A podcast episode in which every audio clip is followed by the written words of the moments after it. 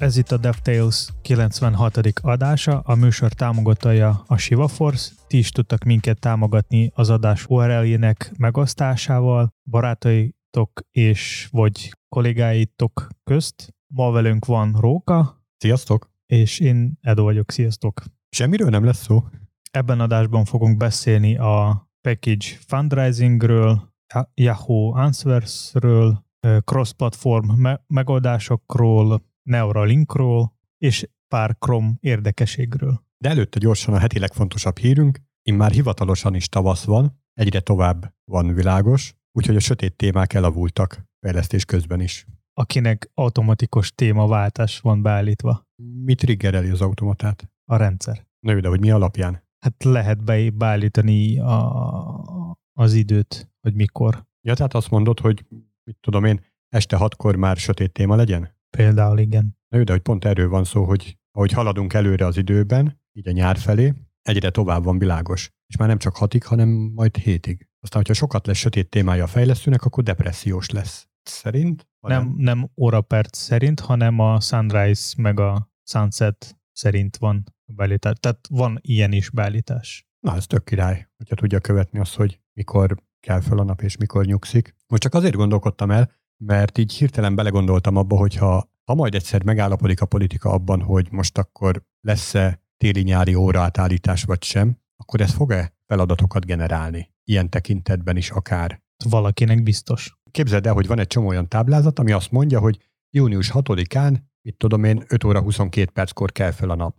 De hogyha egy másik, ö, tehát hogyha mondjuk a téli idő számítás marad meg, akkor, akkor nem akkor kell föl, hanem egy órával arrébb. Vagy ugyanígy, hogyha a nyári marad meg, akkor meg a téli nap felkelték tolódnak el. És ezeket a táblázatokat ki fogja update Azokban a letelepített alkalmazásokban, amik vannak. Fejlesztő. Hát csak azt ugye update kell, kiszórni a usereknek, a usereknek telepíteni kell. De, de vannak már ilyen országok, úgyhogy ez nem újdonság. Értem, csak most mi egy, nem egy olyan országban lakunk. Tehát ez így akár probléma is lehet. Majd mikor lesz egy ilyen probléma, akkor megtudjuk. É, igen, csak jó lenne előre felkészülni ezekre a dolgokra, nem pedig akkor, amikor éppen pont volt az óraátállítás, akkor itt tudom én fél négykor csörögne a telefon, hogy ha most azonnal gyorsan meg kell fixálni, mert volt az átállítás, az utolsó, és most már nem jó. Vagy hogy elmaradt az óraátállítás, és nem jó. Nyilván nem egy olyan kritikus rendszerek fognak e- ezen függni, de majd meglátjuk. Megjelent egy új cikk, azzal a címmel, hogy szeretne ismertetni velünk 7 darab JavaScript metódust, amire szükségünk lesz 2021-ben. Hát egyrészt tök jó, hogy megismerteti így a nyelvi lehetőségeket az emberrel, és valós az, amiket mond, hogy tényleg tök jó, hogyha az ember ismeri a mapet, a filtert, nem tudom még mik vannak ott, reduce, for each, find, every, some. Hát ezek tök jó függvények, tényleg jó, de maga a cím, hogy ezek olyan dolgok, amikre szükséged lesz 2021-ben, ez annyira becsapós, és egy-egy junior fejlesztőt szerintem teljesen tév, tévútra tud vinni. Az, hogy valahol ezt explicit leírják, hogy erre szüksége lesz. Bekerül egy új projektbe, azt se tudja, hogy merre van, viszont itt a cikk megmondta, hogy erre szükség van, úgyhogy majd gondosan elkezdi használni mindegyiket, akkor is, hogyha nincs rá szükség, meg akkor is, hogyha van. Ez, ez szerintem tök káros. Hát igazából nekem egy olyan véleményem van az összes ilyen fajta cikkről, hogy ez a öt, vagy tíz, vagy akár mennyi valami, amire, am, amire neked majd szükség lesz, ez semmi a semmiről ezek a cikkek. Találkoztam olyan cikke, cikkekről, ahol például van ez a akár tíz alkalmazás, amire neked lesz szükség, de így nincs semmi info, rendes info, hogy miért jó ezek az alkalmazások, van-e más alternatíva, vagy nincs semmi rendes indok, hogy használd ezeket az alkalmazásokat, vagy, vagy olyan alkalmazások, ami, ami mindenki minden nap használ, tehát hogy kb. ugyanaz, hogy neked Chrome-ra lesz szükség. Jó.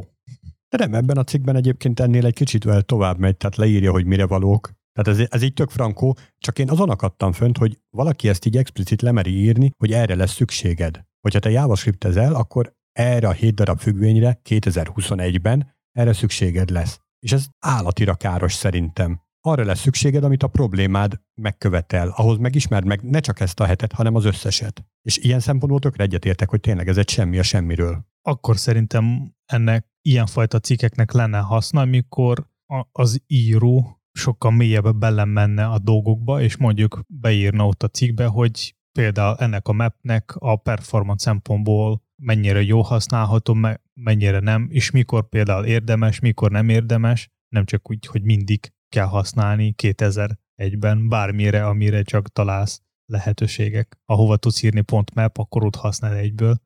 Igen, én, én inkább ezt szoktam tapasztalni, hogy kijön valamilyen új újdonság, most tök mindegy, hogy ez egy régi dolog, vagy tehát megjelent róla egy cikk, ilyen szempontból újdonság. És aki nem olyan régóta van a szakmában, az azt mondja, hogy ú, akkor ezt kell használnom, és tök mindegy, keres egy olyan problémát, amire egy kicsit is illeszkedik, és ott elkezdi használni. Független attól, hogy erre van-e jobb megoldás, vagy, vagy egyáltalán igény van-e erre. Én például ilyenkor szoktam nézni, hogy ennek a cikknek hány like van, hogyha egy ilyen platformon van, ahol... 1100. Van, ez elég sok. Vagy hány komment van, vagy még, még ki írta. Tehát ez, vagy mikor is. Már ezek tudnak néha fontos infok lenni, mert sokszor van olyan cikkek, ahol csak egy like van, vagy kettő. De attól még lehet jó az a cikk. Jó csak lehet. nincs jó marketingje. Igen, lehet, de mindegyik cikk, ami azzal kezdődik, hogy neked kell valamikor valami, az azt jelenti, vagy többször leginkább semmi a semmiről. Mert általában nem mennek be nagyon mélyen a dolgokba, és hogy csak hogy van ilyen, aztán használd. Na szóval óvatosan, hogyha olvastak egy ilyet, akkor azért ismerjétek meg, hogy mi van ott, de fenntartásokkal, ezekkel a felszólításokkal, hogy nem, nem biztos, hogy muszáj mindent használni. Róka, mi ez a Yahoo Answers? Hát ez egy őskövület. Ez egy nagyon-nagyon régi dolog. Ugye a Yahoo az alapvetően egy portál akart lenni, de kereső is van benne. Ugye keresőként kezdte, aztán köré ők gyakorlatilag más utat választottak, mint a Google. Hamarabb is kezdték, ők egy portált építettek, és ennek egy olyan része, ami, ami most Magyarországon például gyakorikérdések.hu tud lenni. Tehát ilyen kérdés, felteszel egy kérdést, és válaszolnak rá, mint tudom én, 12-en. Mert én, igazából sose hallottam róla, csak most így a podcast előtt, amikor megláttuk, megláttam, hogy behoztad, mint a téma. Ja, hát attól, hogy régi, és tehát nem volt egy olyan cikk, ami arról cikkezett volna, hogy megszületett. Most van egy ilyen új dolog, és akkor most már ezt lehet használni, nem volt ilyen hype körülötte, mert sokkal hamarabbi, gyakorlatilag szinte az internettel együtt született. És ezért is lehet érdekes, mert hogy bejelentették, hogy kikapcsolják ezt az egészet. És te használtad? Nem. én sem használtam. Tehát ahogy visszagondolok, én tanítottam annó ilyen 90-es évek közepén középiskolásokat internetet használni, és akkor még nem nagyon volt Google, úgyhogy az internet használat az azt jelentett, hogy a Yahoo-ba kell beírni azt, amit keresnek, úgyhogy a Yahoo az még ilyen oktatóanyagként szerepelt is, de maga a Yahoo Answers az nem, az nekem kimaradt. Néha rábukkantam egy-egy keresés során, de mindig olyan, olyan igénytelen érzésem volt a válaszokkal kapcsolatban, hogy gyorsan tovább is lapoztam. Mikor én például valamire kerestem, nekem vagy a Quora, vagy a Stack Overflow leginkább felajánlattal. Ugyanilyen jellegű, tehát mindegyik ilyen kérdés-válaszok. A Quora-nak szerintem sokkal jobb a SEO-ja, mint a Yahoo Answers-nek, a Stack Overflow az meg tökre specifikus. És ott, hogyha egy adott dologgal kapcsolatban van kérdésed, akkor sokkal jobb, minőségibb válaszokat fogsz kapni. Meg ugye ott a belső ilyen community szabályozó rendszer az, az nagyon jól működik. És azt, ami, ami csak trollkodás, vagy, vagy teljesen igénytelen válasz, azt ki is szűri a rendszer. Na viszont, mivel az internettel együtt kezdődött ez a dolog, ezért ez egy mérföldkő, hogy ezt lekapcsolják. Ugye most nyáron fog megtörténni, nem sokára eljön az a pillanat, amikor már kérdés sem lehet kiírni, utána pedig az egészet bezúzzák, ledarálják. És ugye, ahogy a szokás, azzal indokolták, hogy kevesen használták a dolgot. Elmorzsolhatunk egy virtuális könycseppet érte. Érdekes, hogy a domain volt beregisztrálva 96-ba. Hát nem mai csirke. És mondjuk így a design szempontból nekem sokkal jobb tetszik, mint a mondjuk a Quora. Jó, mondjuk itt lehet, hogy kevesebb feature van, de színek meg, meg így maga a UI ez sokkal szimpatikusabb. Egyébként egyetértek. Viszont a Stack Overflow az meg, az meg ezt is übereli. Szerintem legalábbis. Vagy azt csak olyan sokszor láttam, hogy már megszoktam.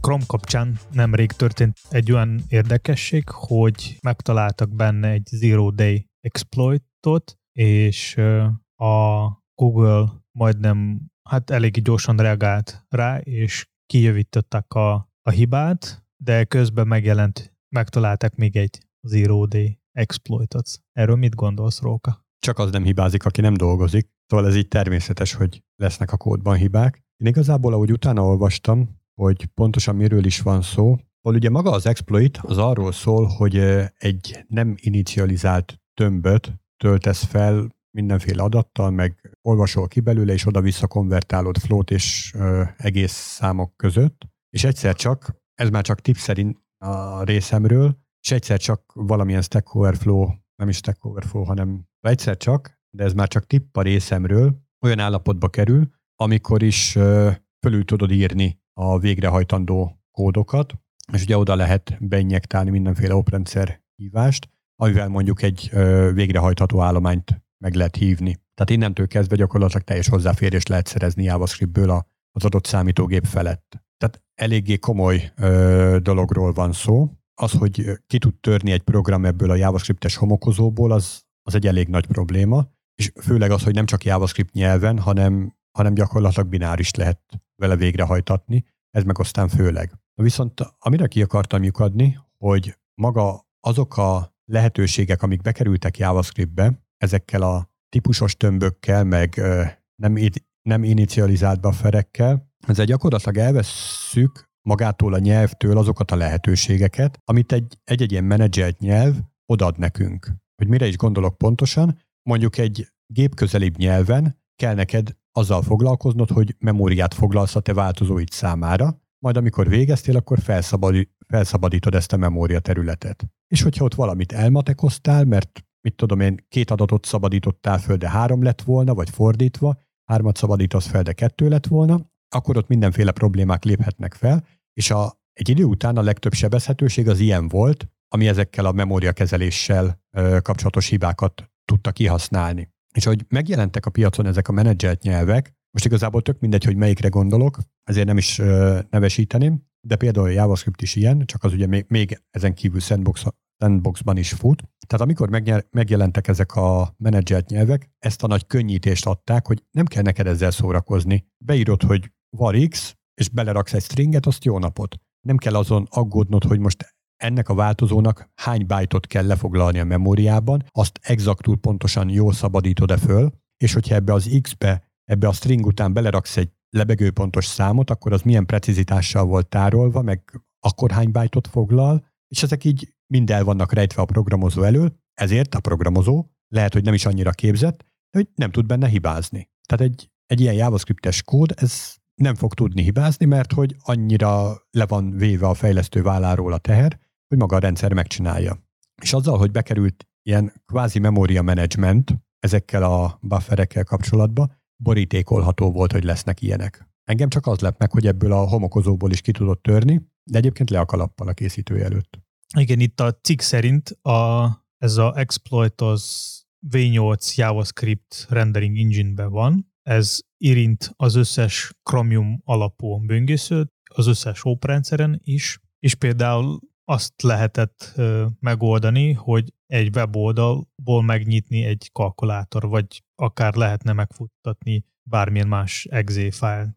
Hát igen, pont ezért veszélyes, mert simán le lehet futtatni egy format C2-s pontot, vagy tényleg bármit. Igen, csak mondjuk a modern óprendszereken nem tudsz bizonyos műveletek csinálni súdó nélkül. Tehát a Windows-on sem fogsz tudni bizonyos műveletek megcsinálni, hogyha nincs jogad. Tehát általában a Windows-on szokott feljön egy ilyen kis felogró ablak, a Mac-en attól függ, hogy mit csinálsz, tehát ott is van egy ilyen, hogy Aha, meg be kell Képzeld el, hogy feldobja neked az Edge, mert ugye ő is érintett, vagy a Chrome, feldobja a Windowsot, hogy hm, a Chrome szeretne beállításokat módosítani a számítógépeden. Akarod, vagy nem? És olyan ravaszul van megírva ez a weboldal, hogy valami szuper akciót hirdet neked, és ki is írja, hogy hogyha ezt fogja majd mondani a Chrome, akkor, akkor engedélyez már neki. És engedélyezi az ember, hiszen a Chrome akar módosítást végezni. Mert eddig megbíztunk a Chrome-ba, kerítés mögött tartotta ezeket a játszós programokat, ami JavaScript-ben futott. És pont azért veszélyes, mert,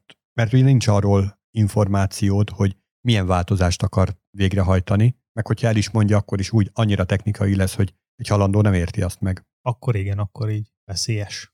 Frissítsetek, frissítsetek, frissítsetek. Vagy ne használjátok Chromium alapú böngészőtek. Mire lehet áttérni? Mondjuk a Brave-et szoktuk emlegetni még korábban, nem, a Brave, de az is érintett. Igen. A Firefox az más, az nem Chromium alapú, az Gecko, Safari, IE. Ó, tényleg.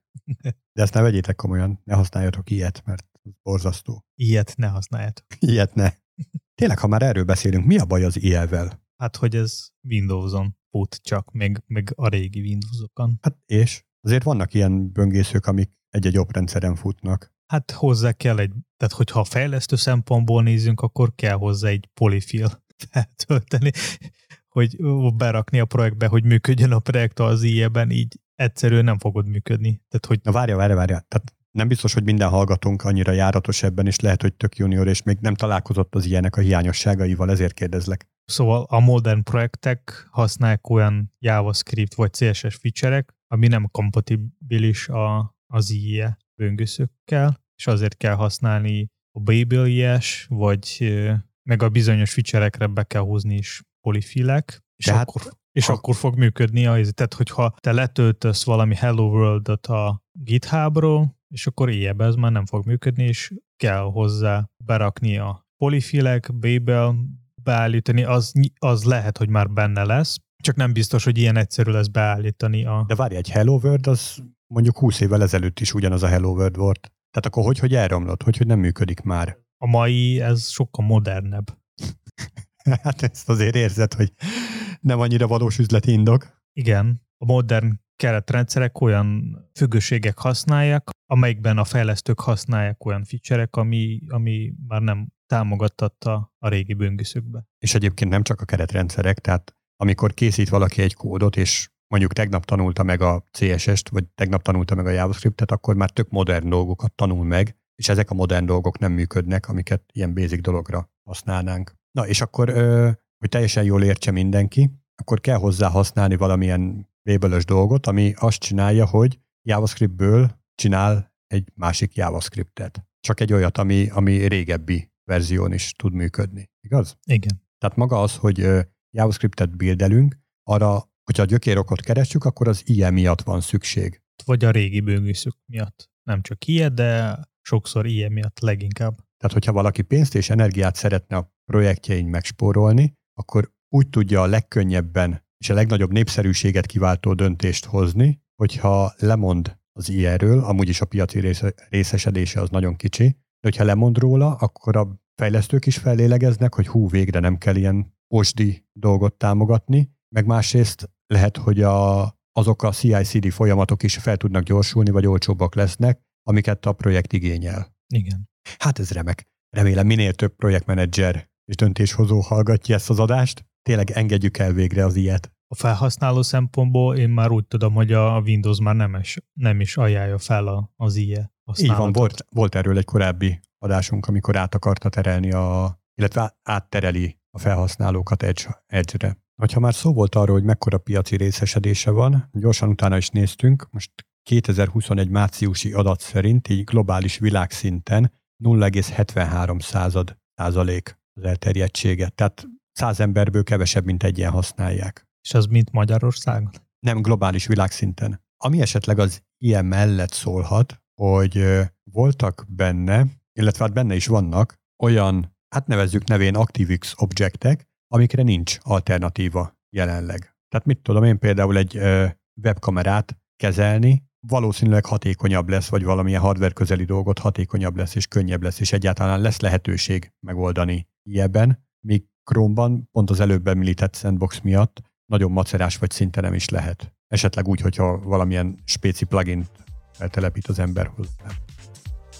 Ha már ilyen modern JavaScript-es frameworkökről volt szó. Egyébként többször is előszedtük már az adásban, de most újra szembe jött nekem, és annyira felbosszantott, amikor így írja egy-egy függőség installálásakor, hogy n darab csomag szeretne támogatást kapni. És hogy erre milyen megoldások vannak. Ugye nyilván a jó hiszemű megoldás az az, hogy akkor felveszem valahogy a kontaktot azzal a fejlesztővel, és akkor támogatom őt. De a következő csomag frissítésnél ugyanúgy ki fogja írni. És tényleg, tehát nem is tudok rá jobb hasonlatot, mint egy, hogyha egy csöves, de nem is egy csöves, hanem egy egész csöves banda ledekkolna az ajtód elé, és folyton ott kéregetnek, és ahányszor kimész, mindig ott tartják a markukat, hogy léci, léci, adj egy kis aprót. Nagyon kíváncsi vagyok, hogy, hogy mikor lesz az a pont, amikor már böngészőbe fognak mutatni, hogy kérnek pénzt. Tehát, hogy még nem konzolban, mert ez most konzolba látszik, Ajaj, ne adjál tippeket.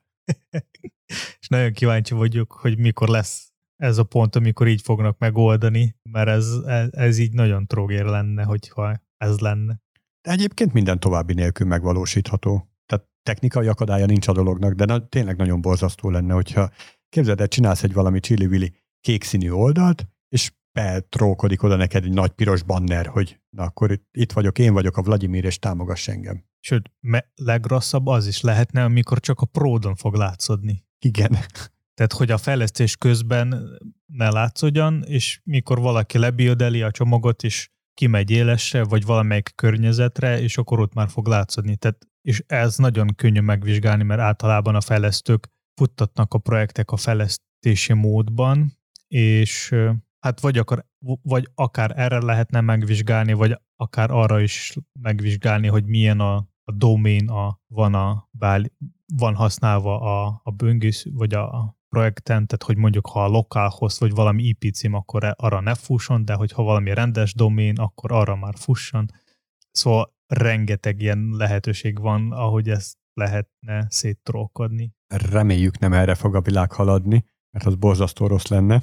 Viszont a csomag, tehát a függőségi csomag telepítése során megjelenő üzenetet, azt így lehet szólni az NPM-nek, hogy léci, léci nem kérjük, be lehet állítani. Van egy ilyen parancs, hogy npm config set fund false minusz minusz globál, és akkor örökre így marad, vagy hogyha csak az aktuális projektre szeretnéd, akkor minusz minusz globál nélkül. Esetleg azt is megteheted, hogy maga az installáláskor akkor már úgy installálod, hogy npm install minusz minusz no fund és utána írod a csomagnak a nevét, és akkor ott nem fog nyuglődni érte. Szerintem itt az ötlet egy újabb hype meg híres NPM package-re Fundrise Blocker, ami az összes ilyen fundraisingot akár konzolba, akár böngészőbe fog blokkolni. Hogyha valaki lefejleszti véletlen, akkor mindenképp értesítsen minket. Szeretnénk ebből rendelni egy példányt. És, és akkor lesz one point of truth, amelyik fog majd kiírni. tehát, hogy egy, tehát, hogy ez a package majd fog kiírni, hogy ő kér Find Risingot. Az összes, többet fog, az összes többet fog blokkolni, és csak ő fog kiírni minden csatornán, ahol csak lehet. Akkor ez a minden előtt lévő ilyen támogatáskérő szoftver, ő fogja azt majd kiírni, hogy 6x10 a 23-on darab projekt vagy függőség kér támogatást? Nem, ő saját magának fog kiírni. Ó, de ravasz. Begyűjt minden pénzt. Azért mondtam, hogy ez lesz a legjobb plugin. Hát legalábbis a leggazdagabb. Az utóbbi néhány évben eléggé elterjed lettek mindenféle ilyes cross-platform megoldások, mint például React Native, Next.js, Nux.js, Cordova, meg egyéb más ilyen hasonló keretrendszer. Ezek a megoldások abban tudnak segíteni, hogy a fejlesztők hasonló kompetenciával tudnak fejleszteni több platformra. Most ebben az esetben JavaScript segítségevel tudnak fejleszteni akár iOS-ra, Androidra vagy desktopra. Nyilván ott vannak bizonyos dolgok, amire kell figyelni, mint például a UX azt tud eltérni a mobil eszközöktől a desktopon, vagy fordítva. Tehát az, az azt jelenti, hogy akár belekerülhetnek olyan kódok, ami szét lesznek kifelve, hogyha a desktop, vagy hogyha Android, vagy hogyha iOS, akkor ezt csinált, hogyha az meg azt, és így tovább. De ettől még ugyanaz a csapat tudna fejleszteni, tehát hogy nem kell külön fejlesztőket felvenni, akik tudnak majd minden platforma is fejleszteni, hanem ugyanaz a csapat tudna fejleszteni, ami webre is fejleszti. Viszont nyilván az a probléma a, a ilyes megoldásnak az, hogy kell rengeteg NPM modul letölteni, de szerintem legnagyobb probléma az a performancia, mivel a JavaScript az böngészőben fut, így ezek a, a alkalmazások, ők egy ilyen böngésző sandbox, sandboxon futnak, és nem nagyon tudnak elérni, nem, nem nagyon mélyen tudnak elérni a hardware mint a natív megoldások. Viszont a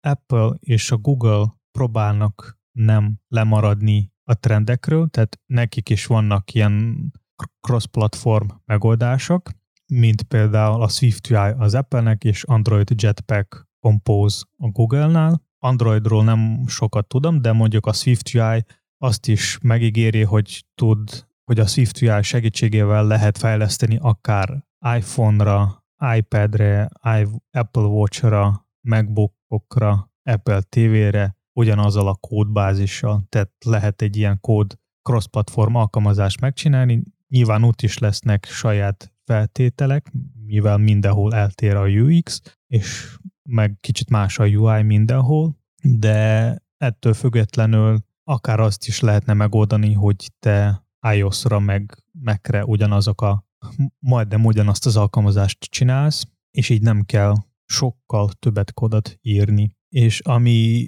még érdekes a swift meg az Android Jetpack Compose kapcsán, az, hogy ezekkel a keretrendszerekkel sokkal kevesebb kódot kell írni, mint eddig kellett, meg sokkal egyszerűbbnek már tűnik, legalábbis én mikor így megláttam a swift akkor, akkor eldöntöttem, hogy ez lesz a pont, amikor már elkezdem tanulni mobil alkalmazás, mert eddig, amikor megláttam az Objective-C, vagy amikor néztem az Objective-C, akkor már fogtam a fejet, és mentem sétálni valahova, mert eléggé komplexnek tűnt, és nem ilyen egyszerű, meg triviális. Viszont a Swift ez eléggé egyszerűbbnek tűnt, meg eléggé sok velem már lehet megoldani. Android Jetpack is ilyen hasonló, tehát mikor azt is megnéztem, mert kíváncsi voltam, hogy Androidra van-e ilyen, mert az még kevésbé engem érdekel, de majd meglátjuk, hogy milyen lesz majd a jövőben, de az is nagyon hasonló, mint a SwiftUI, és ott is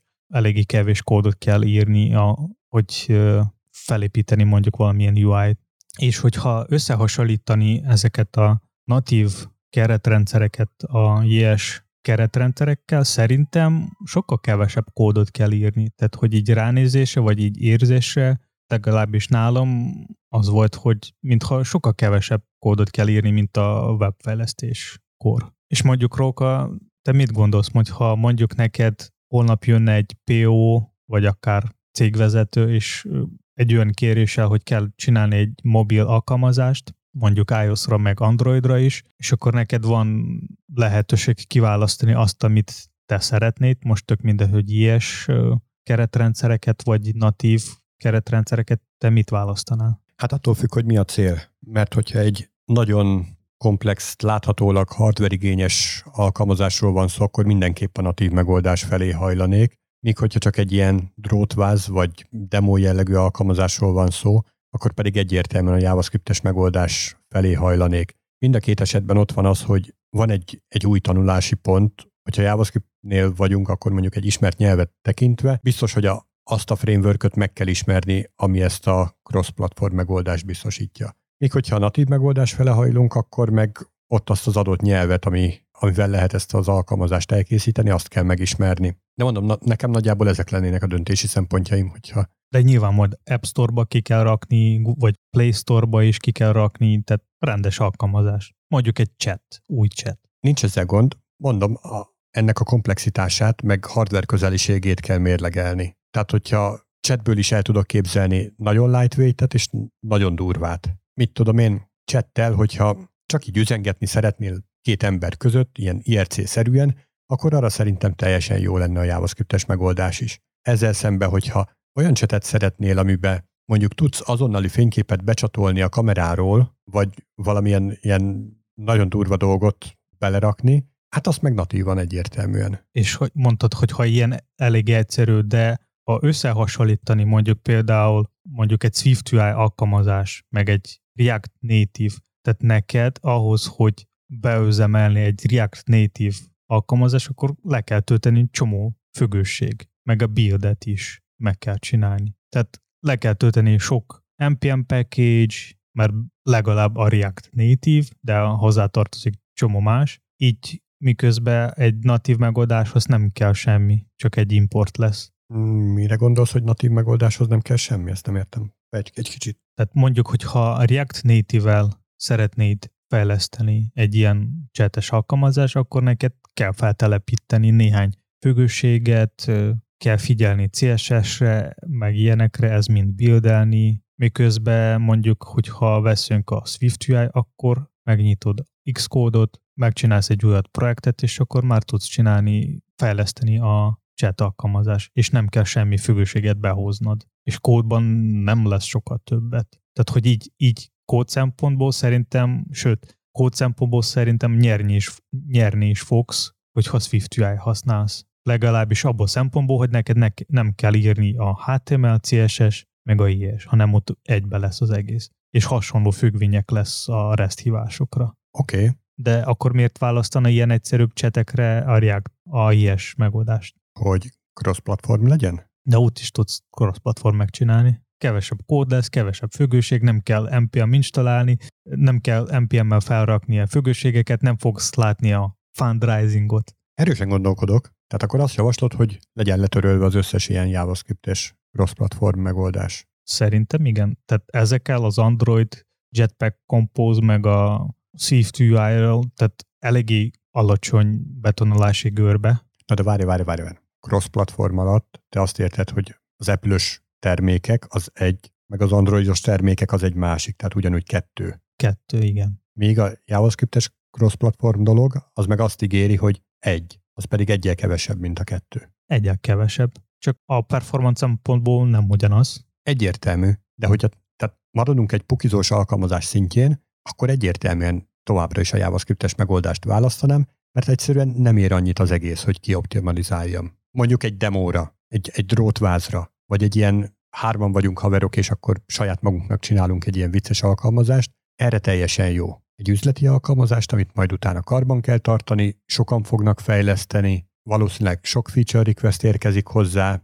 hibajegyek is érkeznek hozzá, mert sokan fogják használni, egy ilyet valószínűleg inkább natív megoldásban. Tényleg ezeknél a nagyon cross-platform, ami azt ígéri, hogy desktopon és, és Androidon és iOS-en és Windows Phone-on és, és minden fónon Nokia 3210-en is pont ugyanazt a kódot kell futtatnod. Ezeknél az, amit szokott a demóban ígérni, az teljesen jól tud működni. Tehát általában megszoktak benne valósítani, nem tudom, listázást, ilyen tabozás, tabozós elemet, meg ilyen basic funkciókat. Hogyha csak ezekre van szükséged, akkor tényleg érdemes ezt választani, de hogyha kilátásban van, hogy valami ennél egy kicsit is bonyolultabbat kell, akkor már sokkal inkább érdemes natív irányba elfordulni. Mert ott viszont szívás lesz, és tehát ez saját gyakorlati tapasztalat, hogy az első héten meg kell írni már azt az ifet, hogy if Android. Ami például nekem nem tetszik az, hogy az összes ilyen modern alkalmazás, amit használjuk, mint például akár Slack, akár Teams, akár VS Code, vagy Atom, az mind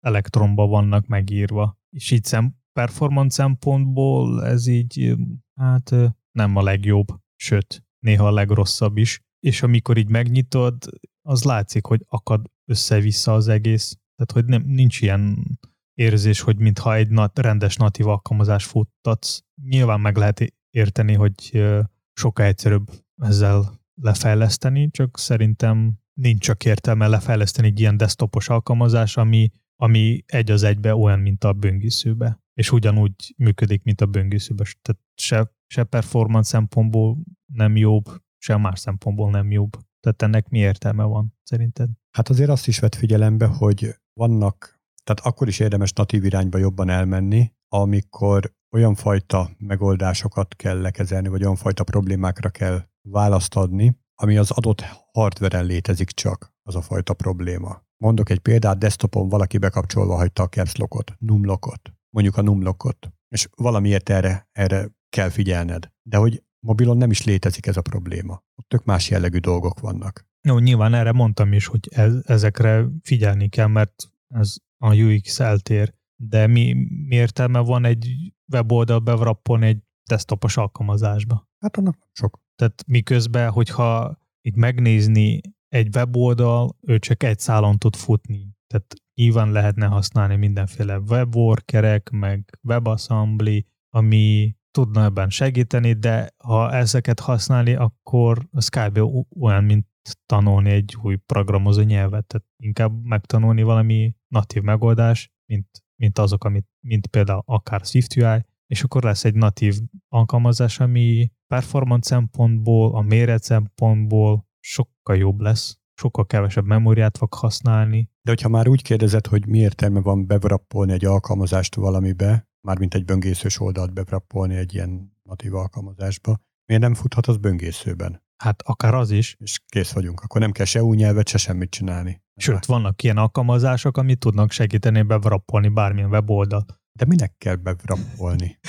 De ha valakinek nagyon van rá szükség, akkor szerintem sokkal egyszerűbb megfogni, letölteni valahonnan egy ilyen alkalmazás, és bevrappolni maga, magának egy ilyen weboldal desktop alkalmazása, és nem kell fejleszteni semmi. Amit említettem, hogy a SwiftUI és a Android Jetpack kompóznak az egyik előnye, hogy sokkal kevesebb kódot kell írni, így a kód komplexitás az eléggé alacsony, a betanulási görbe is kisebb lett a régi megoldásokhoz képes, és szerintem aki még nem próbálta meg mobil fejlesztés, mert azt gondolta, hogy ez nagyon nehéz, mert kell tanulni Jávát, vagy Objective-C, vagy valamilyen más nehéz, vagy úgy néz ki, hogy nehéz programozó nyelvet, akkor szeretnék mindenkinek bátorítani, megnézni a SwiftUI meg Android Jetpack, mert szerintem ezzel most már sokkal könnyebb, és szerintem ez eléggé jó alternatíva lehet ilyes cross-platform megoldásoknak. Nyilván azok be vannak zárva a saját ekoszisztémában, például a SwiftUI csak az Apple termékeknál van, az Android az csak Android eszközöken, de attól még eléggé jó megoldások szerintem.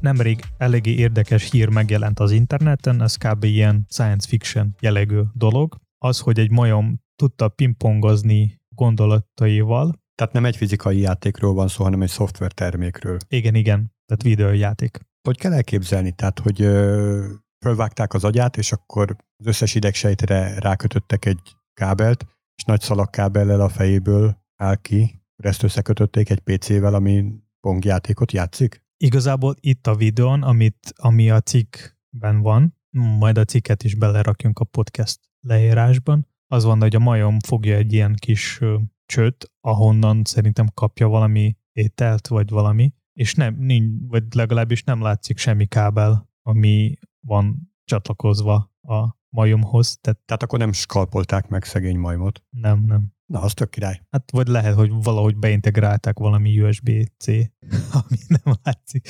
De így, szóval e, amúgy elég érdekes, hogy így nincs semmi, amivel tudna így irányítani, és valahogy mégis játszik a pingpongot. Ez egyébként tök jó, szerintem óriási lehetőségeket nyit ki, pozitív és negatív értelemben is, mert ugye tök sokat beszéltünk arról, hogy mi baj van attól, hogyha követnek minket, mondjuk a böngészési előzményeinket, de képzeld el, hogyha a gondolatainkat is tudják majd így követni. És hirtelen rágondolsz arra, hogy ó, milyen késő van, kéne vacsorát főzni, és már bukkan is föl neked a paradicsom szósos reklám. Ami szerintem ebben az egészben az az érdekes, hogy például gondolkozni sokkal gyorsabb, mint gépelni. Igen. És már vannak olyan eszközök, amit tudnak gépelni így a gondolatokból. És akkor így nem kell gépelned, mert akkor így neked kell a saját gondolatok transformálni valamilyen erőbe, és majd gépelni. Tehát így szerintem a fejlesztés akár is tud sokkal gyorsabb. Igen, tehát lenni. ez meg a pro oldala, amit mondasz, és teljesen jó. Én igazából azon gondolkodtam most így, miközben beszéltünk erről, hogy képzelj el egy ilyen játékot, ami arról szól, hogy mondjuk pingpongozol, és nézed a képernyőt, és minek ez a hülyeség, hogy nézed a képernyőt? Tehát azzal is egy csomó időt elveszítesz, hogy van a képernyő, és akkor a képernyőből be, bemegy az agyadba a fény, ott feldolgozod, meg stb., és utána gondolattal visszairányítod a gépbe, azért, hogy arrébb mozgassa az ütőt. De hogy ezt az egész uh, külső részt ezt ki is lehetne hagyni, és eleve egy ilyen interfész segítségével olyan gondolatokat beletáplálni a fejedbe, mint hogyha azzal játszanál. Tehát, mint hogyha látnád. Hát akkor így, hogyha ebbe az irányba indulni, akkor az egész élet így, vagy az egész, az összes művelet, ami itt az ember csinál, az tök felesleges lehetne otthon lefeküdni, bedugni valamilyen kábelt, és akkor kapni az összes, az összes érzés, amit csak lehet kapni, és megcsinálni az összes munkát, amit csinálsz. Nagyon jó, tehát egy, egy ilyen játéknál, amikor szoftverről van szó, akkor valójában úgy nem keletkezik változás a fizikai valóságban, hogy mondjuk arrébb teszel egy golyót A-ból B-be. Hát ez mind lehetne megoldani robotokkal. Tehát meg, hogy... meg volt egyébként ilyen film, tehát van. De mi találjuk ki ezt először? Igen, de már sokkal közelebb vagyunk ehhez. Igen, tehát egy lépést tettünk ebbe az irányba. Szóval így, hogyha amit te mondasz, szerintem így csomó ilyen munka van, ami így tök felesleges most csinálni, miközben így lehetne megoldani. De én eleve erre a kijelzős hülyeségre gondolok, amit most egyébként ezt így napi szinten csináljuk, hogy van számítógép, van neki kijelzője, meg billentyűzete, és akkor bevisszük az adatot, megjelenik az adat, és ezt mind el lehet tüntetni, és bevinni a fejedbe. Na, erre figyelni kell, mert akkor kell a fejbe beépített reklámblokkolót. Igen.